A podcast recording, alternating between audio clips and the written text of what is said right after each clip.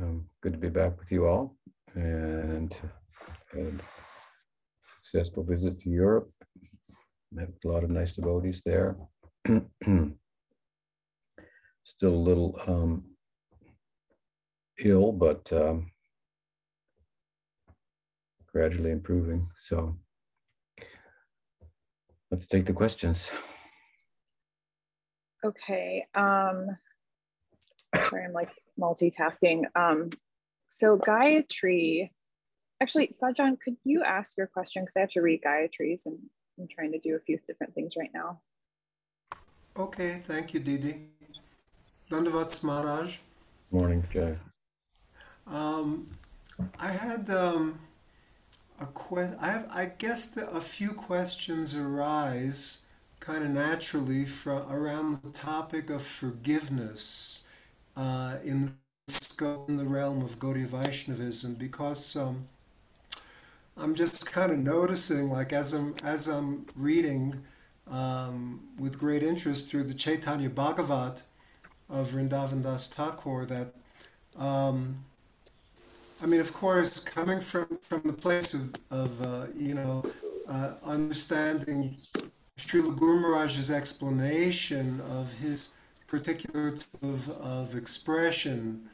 Um, which I, am sure you're, you're completely familiar with, well acquainted with. Um, it seems as if not a single page goes by. It's not like one isolated little comment where he says, Oh, if someone does not accept Nityananda Prabhu, I kick on his head, that type of thing. It's not, that's not just one isolated comment. It seems like practically every, on every page, he's criticizing, cursing, condemning, um, like so many different people who are either not accepting Nityananda Prabhu or not accepting the position of Sri, Sri Advaita Acharya or uh, not, not perceiving uh, Mahaprabhu in a particular way. Um, and so, um, and I also, I couldn't help noticing uh, quite a while ago that the principle of forgiveness was not one of the 26 qualities of a Vaishnava uh, listed in the Chaitanya Charitamrita or by Srila Prabhupada. And so, um, and then I kind of also remembered, um, as I, I believe uh, you yourself have mentioned uh, on a previous occasion, that um, within the Madhva Sampradaya, there's the princi- there's there's some principle of like eternally condemned souls, uh, which is not found in like anywhere else in like any any Vaishnava theology or philosophy like that. Um, so I'm just kind of like wondering if there's some scope for uh, where does for if, is there some scope for actually being unconditionally forgiving um, or even i mean like again there's it's just a little mysterious. I wanted to get your input on this um, uh, because uh, there's some like for example I, am just remembering now there's there's like in the chaitanya bhagavat uh, some of the neighbors uh, of Srivas Thakur, Sri Srila Srivas Thakur, you know, they're saying, "Oh my gosh, we can't we can't sleep at night because of the you know the loud yelling every night that we're hearing, you know, from like uh, next door or neighbor." And then Vrindavan Das Thakur says, "Yes, such." Such sinful atheists are condemned; they're doomed to hell, etc. I mean, you know, it's a little. it gets to be a little um, so I'm just wondering if there's scope for um, for this for actually uh, practicing forgiveness, even though it's not um, apparently not given a lot of um, of emphasis or importance in um, in our uh, in our family's uh, ideology like that. Mm-hmm. Well, forgiveness is one of the qualities of the Brahmins. Um, and there are any number of ex- examples of uh, Vaishnavas being forgiving and Chaitanya Mahaprabhu forgiving. Um, you referred to Pujapad Sridhar Maharaj. I don't remember exactly what you were referring to him in relation to, but what comes to mind in relation to your topic, of course, is the place that he secured for his uh, life of bhajan um, in um, in uh, in Navadvip is um, uh, there is a significance from the point of view of Gaur Leela to his choice of place there because it is the place where aparad is forgiven. Hmm? Yes. Place I think must have been maybe Vakreshwar Pandit or someone who had or Damodar, somebody, somebody I forget, offended, I think Srivas Thakur in the context of a Bhagavatam narrative and so forth, and Chaitanya Mahaprabhu forgave him. Um, so um, there is a very prominent, if you will, example of forgiveness that is capitalized on by Sridhar Maharaj also when the opportunity arose to have land there. He thought, I'll go there where Chaitanya Mahaprabhu has exhibited this attitude of, of, of forgiveness because um, who, who, needs it more than me? He, he, would he thought in, in his in his humility. So there are any number of examples of that, um, and and I would say it, it is a prominent uh, feature. Um, but I think also that you may be um, uh, we may find many examples where forgiveness is not given because it's not yet warranted. Hmm? Um, um, so uh, it, it may be it may be a fault on our part to forgive people for things that they do um, when it would be better for them to be chastised for it. Hmm? And then if they ask for forgiveness, well, that's another thing. Then we then we can give it. So you speak about unconditional, you know, forgiveness. I think you know that's a very broad kind of a perspective that one could um, uh, drift towards, if you will, outside of the context of really being involved in the world or in the dissemination of Gaudiya Vaishnavism, establishing what the teachings are, and so forth it's kind of an extreme Mahabhagavat internal kind of perspective. Everything's okay. Um, um, uh, no one's at fault except me, something like that. Um, and there's no, from that perspective, or within that state, if you will, of, of consciousness, there's no discrimination uh, uh, and, and, and perceived necessity to correct anyone um, and so on and so forth. But from the Madhya point of Madhya point of view, and certainly when someone's writing a book, they're not they're t- typically writing it from a Madhyam perspective. In other words, discriminating, uh, setting out what's correct, what's not correct, and so on and so forth uh, within the teachings, which is what, for example, Chaitanya Bhagavat is. Well, it's, it's a book, so Vrindavan is writing a book there, and um, so it's not uh, particularly, you know, an uttam expression. Hmm? And within the Madhyama perspective, then there is that discrimination. And um, those who are inimical are avoided. Now you can say, well, avoided is one thing, but criticizing them and sending them to hell, you know, is, is another thing. Well, it depends on the temperament, I would say, of the particular uh, devotee, how they're going to overtly react and what they may say. But it's not necessarily the case that what they, how when they may overtly react or what they may say and verbalize is how they would um, um, is the entirety of how they feel necessarily. So I would say that Vrindavan Das Thakur is a very generous and uh, broad-minded and forgiving individual, but um, he is you know, in a foundational position establishing the teachings of Chaitanya Mahaprabhu in a different culture in the midst of opposition to uh, the beginning of Chaitanya Mahaprabhu's uh, dis- dispensation, and uh, he expresses some frustration with how people, you know, reacted to it negatively rather than than positively. Of course, Bhaktisiddhanta Saraswati Thakur, with regard to his strong statements, like "I kick on his head with shoes," um, type of statements, which were echoed by Prabhupada at times.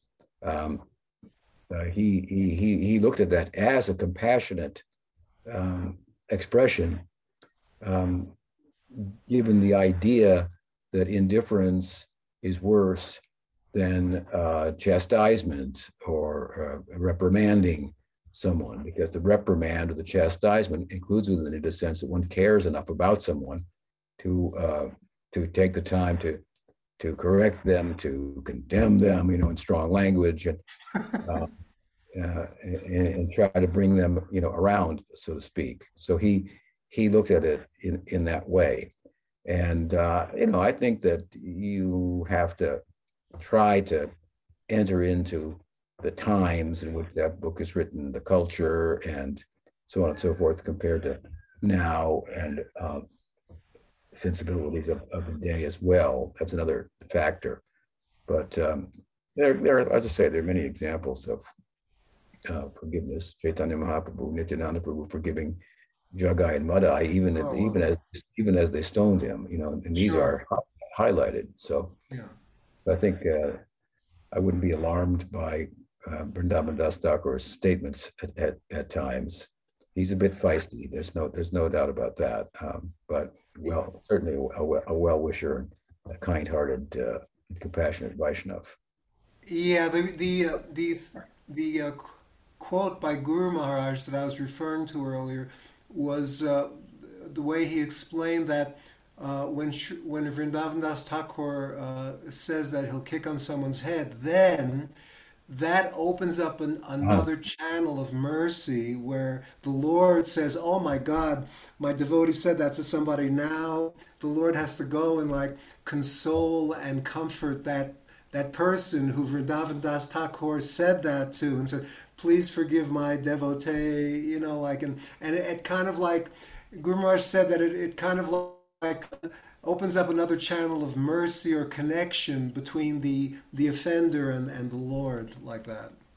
Yeah, yeah, I remember that now. Yeah. Vrindavan Das is uh, maybe maybe his maybe you could say his Sakhya sensibilities are coming to the surface, and those boys will exaggerate about things. Ah. yeah. So just like uh, Yudhavira, you know. Ah, uh, yeah. Rasa, yeah. Yeah, yeah, yeah, yeah, yeah. Um, so just like just to conclude uh, my my question with with something like a right, relevant, and practical, and and uh, in the moment uh, on the earth. Um, suppose like somebody that we have loved, like you know, like in a, in just like a you know like um, you know like in the in, in a relationship in the world. It could be it could be a family member, a friend, um, you know, maybe a uh, another teacher or something. Something we have some some loving relationship with someone in the world, um, and uh, they may ha- they they kind of like make a, a, like a, a passing remark, which is which is. Uh, which is unfavorable towards a Vaishnava. I mean, there have been friends uh, that we've had, like, uh, you know, from previous missions who've made an unfavorable comment about Guru Maharaj, or perhaps there are those who make unfavorable comments about Srila Prabhupada. Uh, like that, but you know we have some kind of uh, appreciate love and appreciation for them already established prior to that. Uh, is there some way that they can be forgiven? Um, you know, I mean, of course, I'm not talking about someone who has like an anti an anti-Prabhupada blog or an anti-Guru Maharaj blog, or not not like that, but just like a passing remark, uh, you know, uh, occasional or something like that. Can can they be forgiven without being without oneself? Uh, can they still be appreciated or loved without oneself being considered, you know, like a new uh, offender to the realm, so to speak, like that? I think from a distance, you know, you can appreciate them for other qualities and so forth, and uh, in their standing as a devotee. But it's a little hard to digest um, that someone who um, you love has responded in a way that is very unloving in relation to someone whom, whom, you, whom you love and who's helped you. Um, given the examples that you that you've given, so I know many devotees, um, you know, like that, and I um, there was times I felt a little stronger about them when these issues, for example, of vilifying Pujyapat Sridhar Maharaj were a little more raw and um, um, in uh, you know in play, so to speak. Now, you know, over so much time, many of those god brothers, for example, of mine or god sisters have have have realized they were wrong without addressing that fact, I would say, reading Sridhar Maharaj's books, and uh, they still think they were probably right from some kind of a political, managerial perspective, and and they would probably emphasize that and not that Sridhar Maharaj was wrong or evil or the teachings were bad or so. So they've come to a do, you know, a better position, so to speak, on their own because time, you know, has told um, and re- revealed, you know, their mistake, if you will. Um, so, you know, the time is is different, and I don't look at them as strongly, with with, with, with as much. Um, well, I don't, I don't look at them exactly the same way as I have in the past. Let's put it like that. You know, I guess I could say more forgiving, although I think that for their own sake, they need to come a little further along and acknowledge what happened and they would be much better off.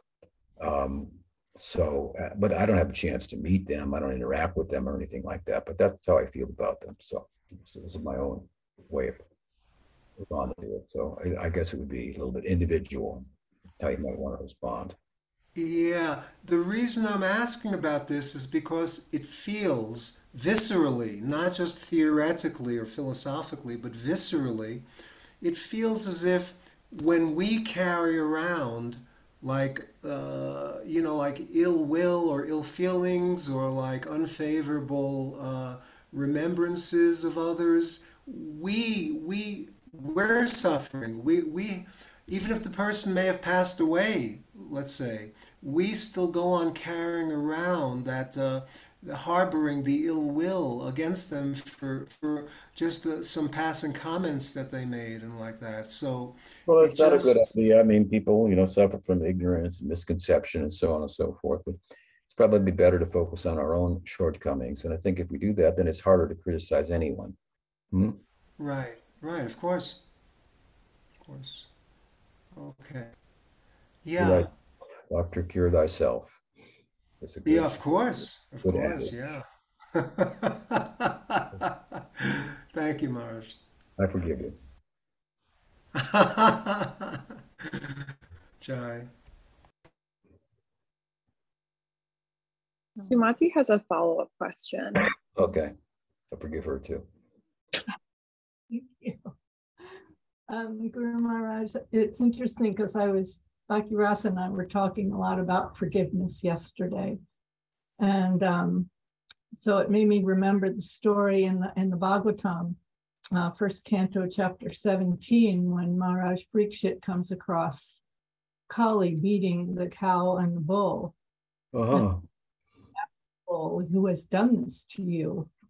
And, and the bull will not point to any particular person. And in the commentary, Prabhupada goes on for pages about, you know, a devotee sees everything that happens um, as a gift from God to to help him Mm. grow in, in his um, you know spiritual understanding and to become more responsible and and then so I was thinking like sometimes within the sangha, you know, devotees may inadvertently hurt one another or somebody may do something and other people look at it the wrong way and then exaggerate it and that person's kind of ostracized. And where is the role of I mean, it seems like forgiveness should be a really important part of our spiritual growth. You know, we have to forgive ourselves. It seems like we have to forgive ourselves in, in order to be able to forgive the faults of others. Like you were saying, look within, and then you won't be so interested in looking at out and seeing other people's faults. But, you know, we're all capable of horrible, um, you know, sinful acts. And um, I mean, all human beings. Mhm. I just, so you don't have a question, you're just making a comment. I'm asking about the role of forgiveness and should, I, I think it should be in the forefront. Hmm? Forefront of everyone. Uh, we should be very generous with one another and forgiving and and so forth. And it's not, as I say, it's not hard to do if you, if you seriously reflect on your own, own position. And if only people knew what you were really like, then and you're you're you're blessed in one sense that they don't, in another sense you're not, because then you you're you're you're you enable yourself to uh, to continue and perpetuate uh, or you know uh, continue to act in, in, in ways that are, are less than ideal and so yeah i think it should be um, very much in in the forefront mm-hmm. Prabhupada used to give the example that uh, it, you shouldn't criticize uh, someone for being dirty when they're in the shower. Mm-hmm. So I think that should be, um, you know, prominent. Krishna himself uh, makes a statement about his devotees who, who, may be even worthy of criticism. He even uses the word uh, sudurachar. Durachar means dur, bad, achar, uh, behavior. But he says sudurachar, very bad behavior. They may act like that sometimes, but still, they're my devotees.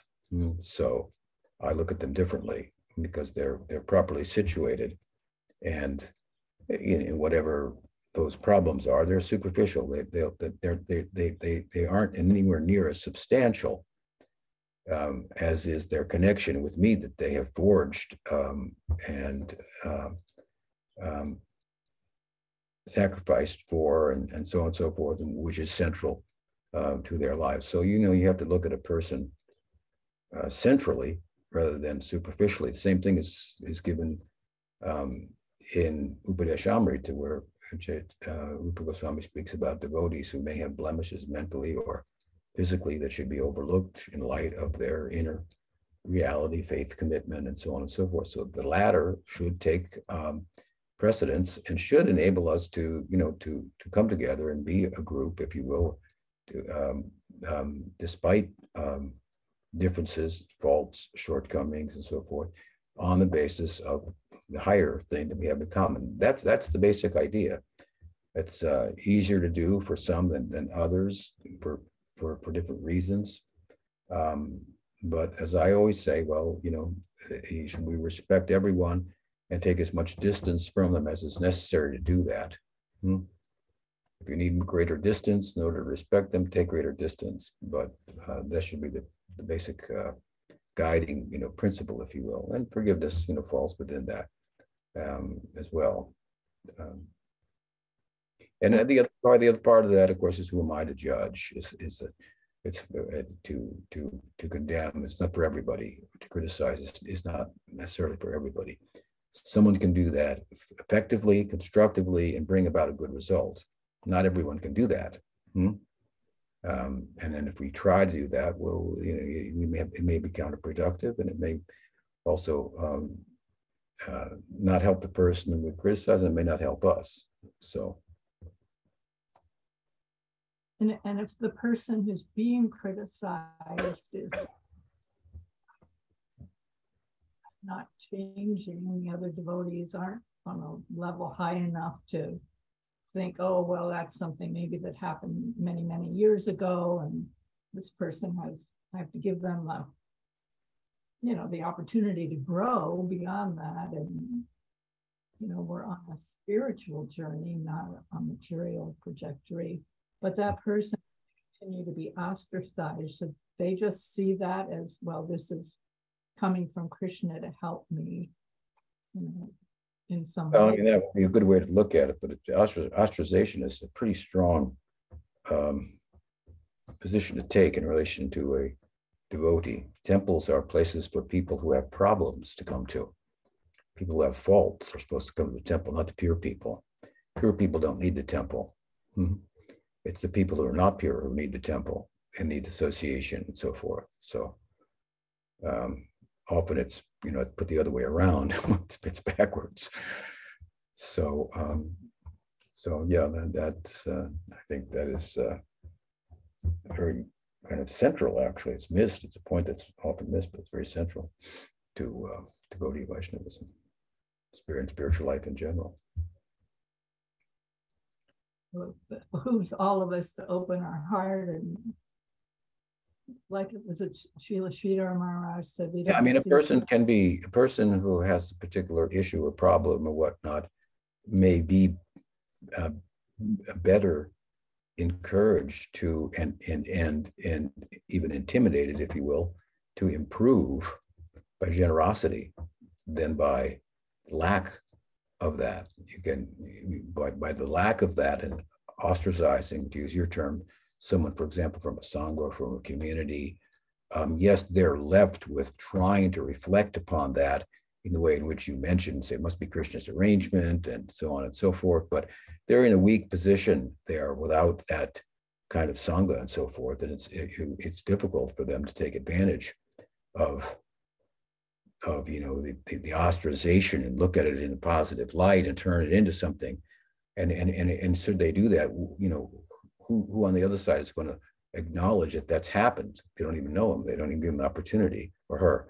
So you know that that's uh, uh, eh, whereas on the opposite side, as I say, the to um, uh, uh, uh, embrace such a person, uh, you know, say they apologize or something or whatever, then you embrace them and allow them in, and then you you're very very generous with them.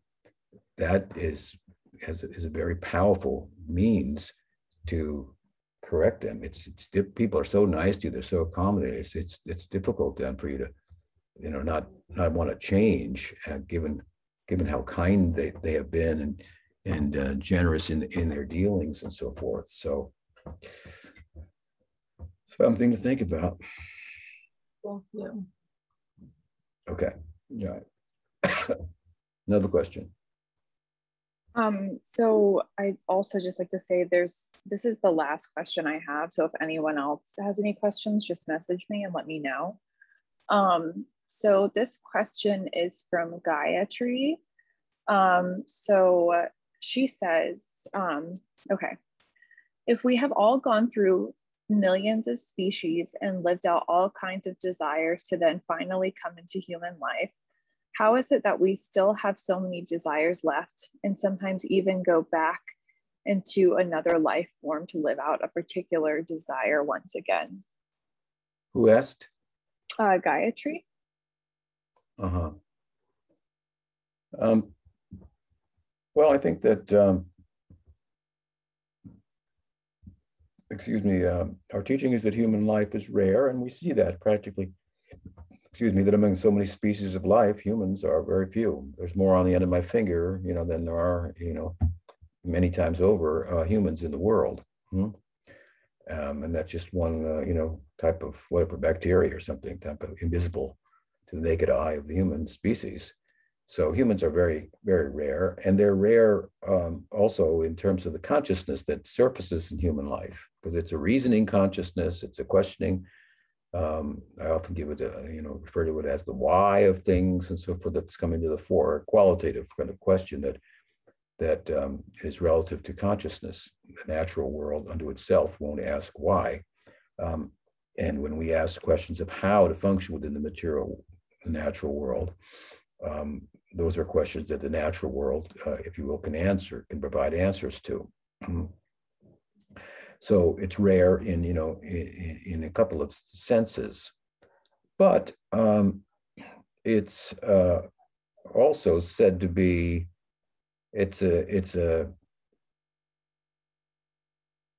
a, place from where one can go up or one can go down, and it depends upon the kind of association that we we keep.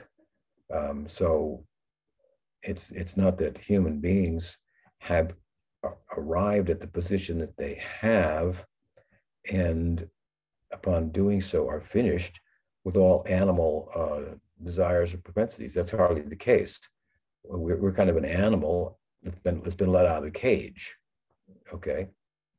So you know you've been caged up. Now we think, okay, we'll let her out now. You know, uh, but uh, uh, that that that doesn't mean that your animal uh, tendencies and propensities are we may not um, or will not get the upper hand.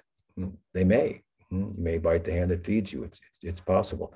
So these, you know, if you're, if you're coming, if you if you consider that you're coming to human life out of animal life, so the animality is part of, hu- of humanity, and spirituality on the other end of the spectrum um, is something that you have the opportunity for. So it's one thing to have an opportunity for spiritual life that the human life affords us. And it's another thing to acknowledge that, well, human life is part of the animal world at the same time. And the time spent in the animal world and having come from there is quite a bit longer. And the habits and the trajectory that we have, if you will, is, is actually one that's been going in the opposite direction of, um, of spirituality. So that momentum is is difficult to turn around, which speaks to the power of sadhusanga. Mm-hmm. If you really understand it, to, to change the course of uh, that uh, trajectory um, is, uh, is, is is not an easy easy task. So there's a lot of power in, in sadhusanga to, to change the course and put someone on on the course then towards spirituality. But you know, you, it's it's not going to happen, um, as I say, uh, uh, you know, overnight. And and people can make offenses, and it's not because you now you're a human being. You know, and, uh, you can never make a mistake again, or you know, you do it all the time, right? So mm, use your common sense and uh, and understand human life properly. It's a great opportunity. Um, but um, opportunities aren't always fully taken advantage of or take time to take take advantage of. So uh, it shouldn't be surprising that that uh, we may abuse a good thing. That's always possible. Hmm? And it happens. So we see people, you know, what can you say? You see people acting like animals. Bhagavatam refers to them as Dvipada two-legged animals. Hmm?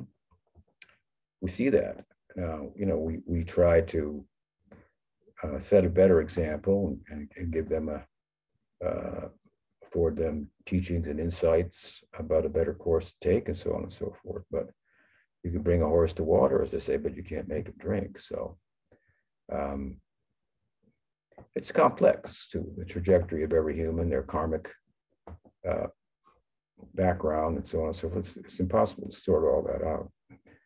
Um, but it seems quite understandable and reasonable that, that people might go backwards rather than forwards. Um, there are ideas out and about um, as that, that, arose as the Western uh, spiritually minded communities started to interface with the West and possessed, as it often is, with its entrepreneurial you know, nature, if you will, try to improve on everything from the East. Um, and then they present ideas about reincarnation, for example, in which, well, everything's always getting better. It never goes backwards. So it's always getting better, you know. Well, it sounds may, may sound good, but it's it's not something that is um, um, found in, in the in the text where the concept of reincarnation is uh, you know is, is, is, is first brought to light. And um, you can't just discard parts of it because you don't like it and so forth. And, and neither does that perspective um, measure up to you know our experience. We, we experience people going backwards. We experience people in human dress acting like the animals they will be in their next life. Hmm. we, we experience that. And we experience the opposite too. Those will be saints in their next life. So so it's a middle middle ground. It's it's it's uh, it's it's Earth is sometimes you know the, the Bhumandala bar just uh, bar it's described like that as a place from which to go up or, or which which to go return back. You know you, you got you, both sides are pulling on you, right? Hmm? So good association. That's important because without good association, there's plenty of bad association. there's no there's no shortage of that, right? To pull on you. I hope that helps. Are there any other questions? I guess that was the last one, a little early, but uh, uh Kanu Ram has some. Kanu Ram, okay. Good morning, Guru Maharaj. My obeisances to you. Um, I was I had a couple of questions this morning. I was reading Chaitanya Bhagavat, and it talks about um, how Lord Chaitanya's wife Lakshmi Devi was situated like in the a position like of love and awe and reverence. Who? And I was one Lakshmi Devi, Uh-huh. and how she would hold Lord Chaitanya's feet sometimes for hours. Hmm. And I was just I was just thinking about that, and I was thinking so much about how like what Lord Chaitanya like comes to give is like love with intimacy. And I was just thinking about her position and of course how glorious she must be. But can you describe a little bit about why why somebody like that appears in a mood with like with awe and reverence for Lord Chaitanya? Yes, uh, because Lakshmi Devi has that bhava, that is her sthayi bhav. Hmm? Um, and that's why, for example, uh, the consorts of Chaitanya Mahaprabhu, Lakshmi Priya, who then passed away, and then Vishnu Priya, there is eternal consorts in, in Vaikuntha as well. And there is a form of Chaitanya Mahaprabhu in Vaikuntha, aside from Navadvip. Um, but the question is, who do we find in Gaur Leela hmm, that does that uh, does not have that kind of reverential relationship with Chaitanya Mahaprabhu as Gaur Narayan, but sees him as Krishna himself in internally from Madhurya above, and that's of course Gadadhar Pandit. So Gadadhar Pandit is the is the Radha of Gaur Leela. Hmm? So there um, you, you you you find the lack of the reverence that you're you're talking about, but you can't change the sthayi bhav of Lakshmi. hmm? Lakshmi ha- is there with every manifestation of, of the of the of, of Krishna, every every avatar, right? Excuse me. and so um, that's her nature. She's massaging the feet of of of of of, of uh, um, of Narayan, Gaur Narayan. So there she is, right? It's, that's her, her place. You can't expect her to act in relation to Chaitanya Mahaprabhu in the way that Gadadhar Pandit will, from a Madhurya Rasa perspective, or the way that Nityananda Prabhu would from a Sakhya Rasa perspective. Hmm? So those aspects of Chaitanya Mahaprabhu, there's some, those are some aspects of Chaitanya Mahaprabhu's Leela. And then there are other aspects, obviously, the, the internal reason for his descent and all that to do with the Braj Bhakti and so forth. Hmm. But externally, if you will, um, he's also the Yuga avatar, right? Hmm. Now, peculiarity of that is that he wove together the Yuga avatar and praying and garlanded the world with it, very special. But that side of him is there. That side is called by Advaita Acharya, who is the Mahavishnu, through whom the avatars, Yuga avatars come, and so on and so forth. So, so there's a and there, there's a place for that uh, for, for Lakshmi's perspective. And there are some devotees that may worship Chaitanya Mahaprabhu like that as well. Hmm. Sometimes we refer to him as, as, as, as Gaur Narayan, right? Rather than as Nimai Pandit. Does that help? Lakshmi Priya Ki Jai. Jai. Thank you, Guru Maharaj. Yeah. Uh, can I ask one more? Yeah, you can. I got so there's another question like in that around that same chapter Lord Chaitanya is is going to Bangladesh with some of his students for preaching and gaining wealth and it talks about how like Lord Chaitanya is a teacher of grammar uh, but like seems like culturally like grammar wasn't like the big topic. That wasn't like what would really like win you respect and everything in in the Navadweep area time um, any do you have some ideas like why grammar rather than some other subject Well, language is more important than you realize, perhaps. Um, it's a very complex thing, and, and what is its relationship to humans and consciousness and so on and so forth. But um, but um, uh, it was uh, it's a basic part of education. And Chaitanya Mahaprabhu taught Sanskrit grammar, but he demonstrated at times that that um, he knew much more about the, the language than simply grammar. Simpler grammarian could not have defeated Keshava Kashmiri, who composed 100 songs, uh, verses in praise of the Ganga spontaneously with alliteration and uh, and so many um, um, ornaments, literary ornaments, and so forth that Mahaprabhu could all, all of which Mahaprabhu could understand, and even found some fault in two of his his verses that that uh, surprising to the Keshav Kashmiri because to even remember one of the verses at all would have been hard, or to speak of find a fault. So um, he knew more, but he, but this was his occupation. And it's it's it's it's it's kind of a Madhurya perspective. I mean, it's an intimate perspective. He's a teacher of grammar. Hmm?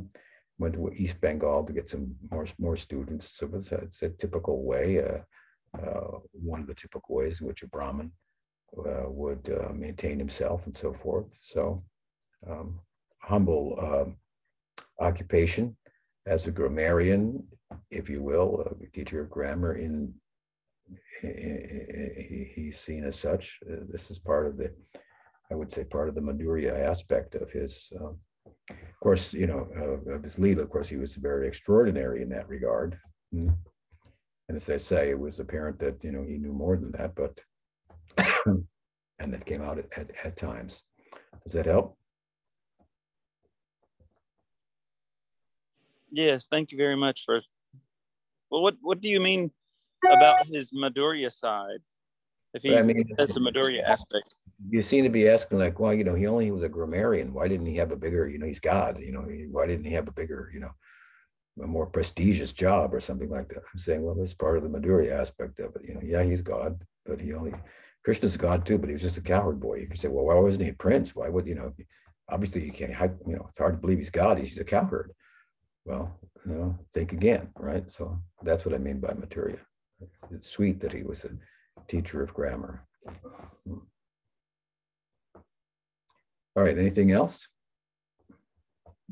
Yeah, there's a few more questions. Um, so uh, Bhajan asked, um, Pranam Guru Maharaj, could you please explain the relationship between Vaidhi Bhakti practices and the development of Rag Bhakti? Who's asking? Uh, Bhajan. Hello, słyszycie mnie? yes. Um, tak, there are a couple of ways to understand um, Vaidhi Bhakti. Okay. One way to understand Vaidhi Bhakti is okay. that it is a type of uh, spiritual practice, the manifestation of Bhakti in pursuit of love of God in awe and reverence. Hmm. Uh, so the goal, the sadhya of that type of sadhana would be to attain mukti in Vaikuntha, in the worship of Narayan, for example. Um, that is bhakti, vaidhi bhakti unto itself. And it is driven um, rather than by just spontaneous love, like we see in Braj, by the scriptural uh, mandates that say, you should not do this, you should do this, you should be a devotee of Narayan because he is God. And these are the reasons that he is God. And so the motivating force, if you will, is kind of a love that is dutiful. It should be done. It's the right thing to be done. Hmm? And therefore, it will be done. And what should not be done, that should be avoided, and so forth. So that type of bhakti is governed by these type of scriptural um, um, uh, directives, right? Now, the other idea of Vaidhi Bhakti is a approach to bhakti that is aimed at the, the ideal of the Ragmarg in Braj, but um, the practitioner inspired by that ideal does not have all the qualifications required to tread the marg. Mm, nie wymaga wszystkich kwalifikacji, które są potrzebne, aby przemierzyć tę ścieżkę. Na przykład Raga Marga jest wewnętrzną medytacją. W kontekście tej medytacji e, jest spełniania, spełniana Lila Seva um, przez, przez praktykującego. Hmm. So Bhava Bhakti, there's still a type of sadhana that goes on. Jest to rodzaj... To engage in that type of Lila Seva internally in a meditative body prior to attaining Bhava Bhakti or Ruchi and Asakti, the very higher end of sadhana bhakti, is difficult, if, if not um, um, potentially, in the worst case, even counterproductive, producing a misunderstanding of it and so forth and so on, or uh, um, giving rise to a neglect of things that are more important that will call one's progress. Hmm? So, because adhikar eligibility is, is lacking in one who's had good association with the Ragmarg ideal and has that ideal, hmm, one needs to grow in terms of eligibility. And so one of the aspects of Rag Bhakti explained by Rupa Goswami are to um, engage in Vaidhi Bhakti. That means that previous to the description of Raganuga Bhakti in Bhakti Rasamrita Sindhu, Raganuga Sadhana is a long description of the angas of Vaidhi Bhakti and the practice of Vaidhi Bhakti. so when Rupa Goswami is speaking about Rag Bhakti, he says included within it is the embrace of um, basically um, all of the angas previously mentioned hmm, of Vaidhi Bhakti. Not that one has to embrace all of them, but they're, you know, but that's a whole lifestyle. They're, they're angas that pertain to the, the mind, the body, speech, and so forth. It's really laying out a very comprehensive um, lifestyle, if you will, even while one anga may be take precedence over another, and you could become perfect by any one of the powerful angas like hearing, chanting, and, so on and so forth. Some are some of them listed there are sub angas of principal angas and so forth. But um, other than a couple of them that are not favorable themselves, for example, the worship of the queens of Dwarka, that's not conducive to attaining the Ragmarg. So that type of, that anga is not followed, but otherwise, so many are embraced. And Rupa Goswami says, again, this is one of the central features of Raganuga Bhakti, embracing the Vaidhi Bhakti, means those expressions, angas of Vaidhi Bhakti that have already been given. Now one embraces them, but not with a view to attain reverential love in, in, in Vaikuntha, but with a view to attain greater eligibility on the path of Rag Bhakti in pursuit of the ideal of Rag Bhakti. That means to follow in the footsteps of the inhabitants of, of, of Braja. And um, to have a kind of love that is driven, you know, by that, but the, the, the kind of spontaneous in nature that, that doesn't depend upon, for example, the fact, the scriptural fact that Krishna is God. It doesn't depend upon that. Now, prior to having full eligibility, obviously one's practice is going to depend to some extent on knowing that Krishna is, is, is, is God. So there is an under, sometimes we sometimes Vaidhi Bhakti, as I'm speaking about it now, um, that term is also used hmm, uh, to speak about someone who was in who was on the Rag Marg by way of that being his or her ideal, but lacks full eligibility to incorporate all of the practices that Rag Marg uh, includes. Rupa Jiva Goswami on the other hand, has referred to this type of rag bhakti that is lacking in a very central feature of rag bhakti means a taste that, that, that, that drives one's practice rather than the knowledge that the scripture says you should do, this, you shouldn't do that. But, but obviously, if you're driven by a taste rather than what should be done and what shouldn't be done, well, your practice is going to be uh, more um, natural, easier to follow, and so on and so forth. But if you have that ideal, but you don't like the taste, then you need more eligibility to get the taste. So he refers to that as ajata ruchi raganuga bhakti. Raganuga bhakti without ruchi, which is kind of like an oxymoron because what raganuga bhakti is about is ruchi or, or lobha. Hmm. The same idea here, a taste, practice driven by taste rather than by scriptural mandates. You should do this and you shouldn't do that, which would constitute a dutiful type of love. Hmm? We're not in Rag Bhakti, in Braj, they're not serving Krishna out of the sense of duty, hmm? but just out of a sense of love. So it's a very extraordinary ideal. And it's, it's easy to be captivated by that if you hear about it through good association and so on and so forth. But to be captivated by the ideal and associated with someone who, who, who has that type of taste and so forth is does not uh, necessarily mean that you have all the adhikar to pursue the, the same path. So, so that you do Vaidhi Bhakti with that ideal in, in mind, excluding some aspects of Vaidhi Bhakti that aren't relevant to that ideal. Hmm? So that's how we should think of Vaidhi Bhakti. Um, and it can therefore, in that understanding, be said that we do Vaidhi Bhakti to attain Rag Bhakti. Hmm? But again, it has to be qualified as I as qualified it, to distinguish what we mean by Vaidhi Bhakti there in, in, in comparison to Vaidhi Bhakti as a path unto itself. Does that help? I hope so.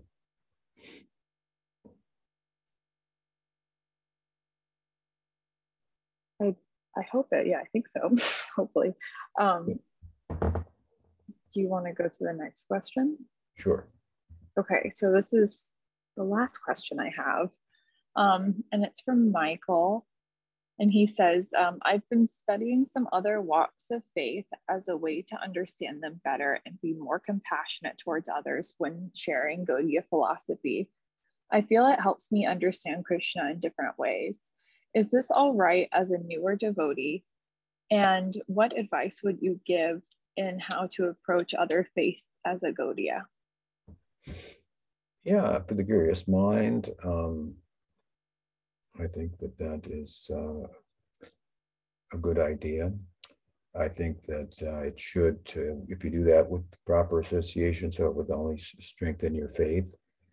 And I think that um, Hinduism is, is, really speaks about some very universal kind of principles, gyan, karma, bhakti, if you will, that, were, that you'll find to one extent or another in other other traditions.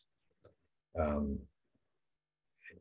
and um, identifying those ingredients, if you will, or approaches uh, to, to, to God within other traditions will be will be helpful.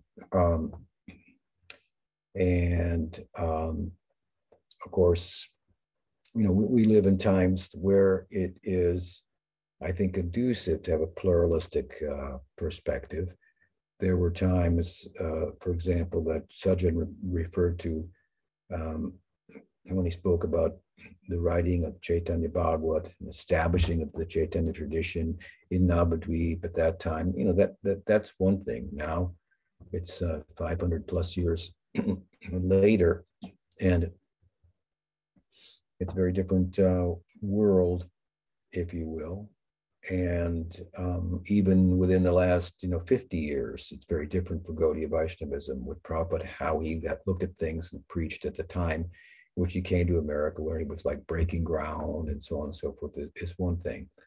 Um, we, we look and see how Bhakti Vinod spoke about Gaudiya Vaishnavism and how he related to other paths and so forth and we find a more universality there um, and so both sides are you know part of Gaudiya Vaishnavism, depending on the time and the circumstance and so forth. In the beginning, it may be time to you know focus exclusively on Gaudiya Vaishnavism and avoid other paths, and, and but then to strengthen our faith over time, it may be useful to um, explore other paths to some extent and and see the common ground and so on and so forth. and um, and I think that would be useful also in terms of of attracting people to, to, to Gaudiya Vaishnavism, mm, having a pluralistic kind of perspective where you, know, you realize there are other spiritual paths and there are other approaches to one extent or another to transcendence and people are on them and and that's uh, that's what's um, um, how things have come to them so let so let, let it be um, and meanwhile set a good example and grow within your own understanding of Gaudiya Vaishnavism.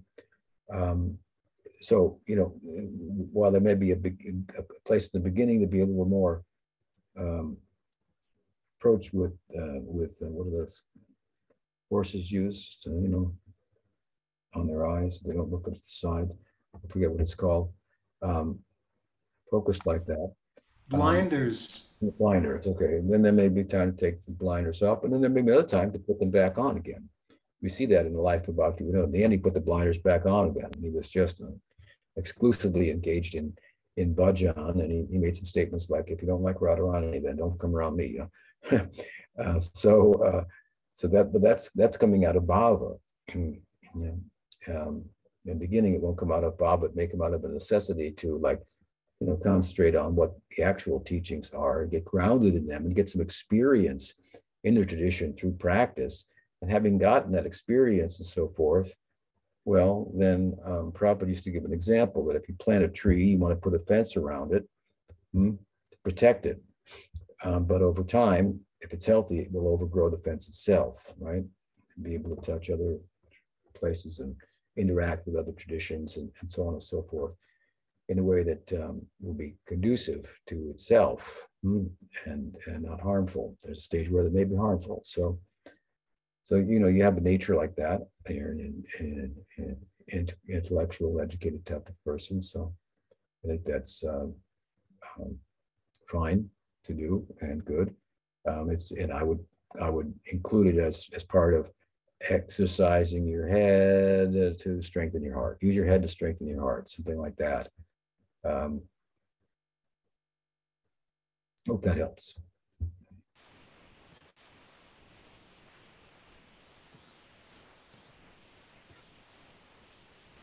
Uh, we did get a response from Bhajan that that was a helpful answer. Um, but okay, good. All right. Well, we're just about out of time then, right?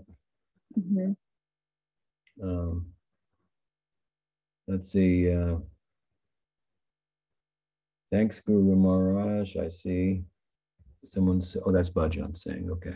Listening to your talks about Bhakti Rasamrita Sindhu, so the answer that you gave today, pretty much a shortcut to the study. Okay.